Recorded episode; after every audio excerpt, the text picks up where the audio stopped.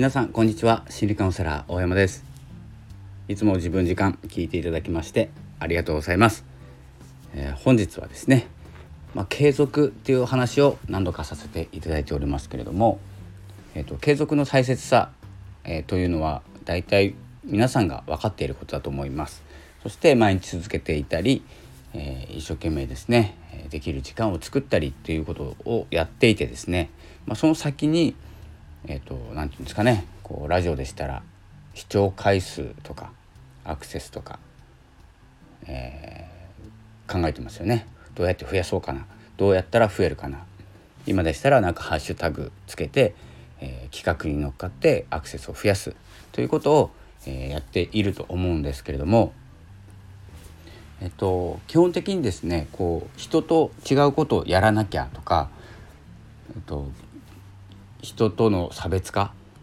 えー、なんて言いましたっけね？専門用語忘れました。えーと、なんとかっていう言葉があるんですけれども人との差別化自分を、えー、人にはできないことを話すとか人の知らないことを話すとか結構これあの無理じゃないんですけど人と違うことを話すって結構今の時代難しいんですよね。なぜならもうほとんど出てると思います同じことあの辿っていくと。で似た似たようなことを言っているんですけれども差別化しなきゃいけない。となったらもう内容じゃないんですよね差別化って。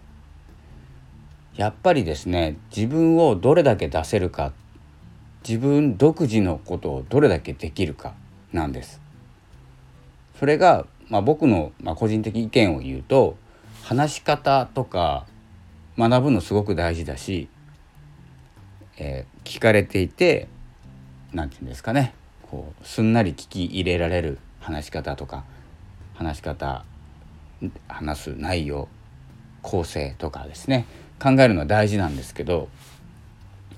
あまり自分とかけ離れたことをやっていると日々疲れるっていうことです。続けていると。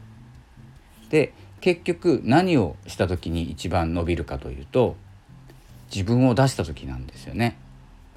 でどんなに下手くそでも自分を出した人には勝てないその人が一番独自性があるから。というところで収まるとうまくいってる人うまくいってるいってる人ですねよく見てみると話し方がものすごくうまい方もいるんですけど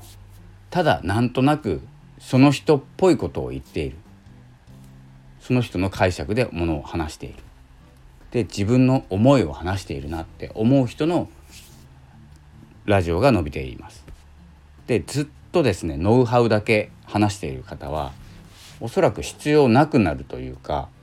どこでも聞けるお話を一生懸命しているっていうことになるので全てではないんですけどその例えば1とか2とかになればいいんですけどその種類フォロワーの増やし方が10人話していたら、まあ、その中でもですね一番アクセスを取れている人のお話を聞けばいいと思いますしということはあとの9人っていうのはいらないんですね。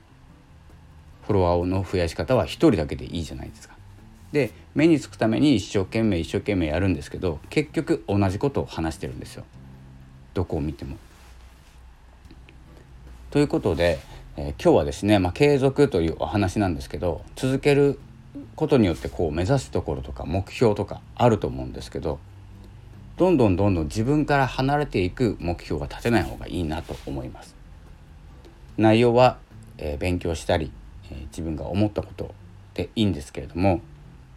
内容は別としてどれだけ自分の声で自分の思いで発信しているかそこにですね焦点を当ててみてくださいということですね。えーとまあ、伸ばしたいとか、まあ、見た目もあるんでフォロワーの数それで、まあ、オンラインサロンとかやったら人が集まるようになるとかあるんですけど見た目の数字増やして多分オンラインサロンやろうとしたってその人方は多分増やしたい同じように増やしたい方々だけなんで、えー、ついてこないし例えば何か企画やった時に乗っかってこないことが多いので、えー、まあ、その中でもですねしっかりと心が、えー、つながる人も出てきますので、えー、ゼロではないんですけれども無駄な力を使わないようにということですね。ということで、え今日はですね、えまあ、継続するということ、え継続していくとどんどんですね上手くなっていって自分じゃない部分をもうできるようになってくるんですよ。モノマネができるようになる。でも最終的にそこにはファンはつかなくて自分自身で発信したことにファンがついてきてそれが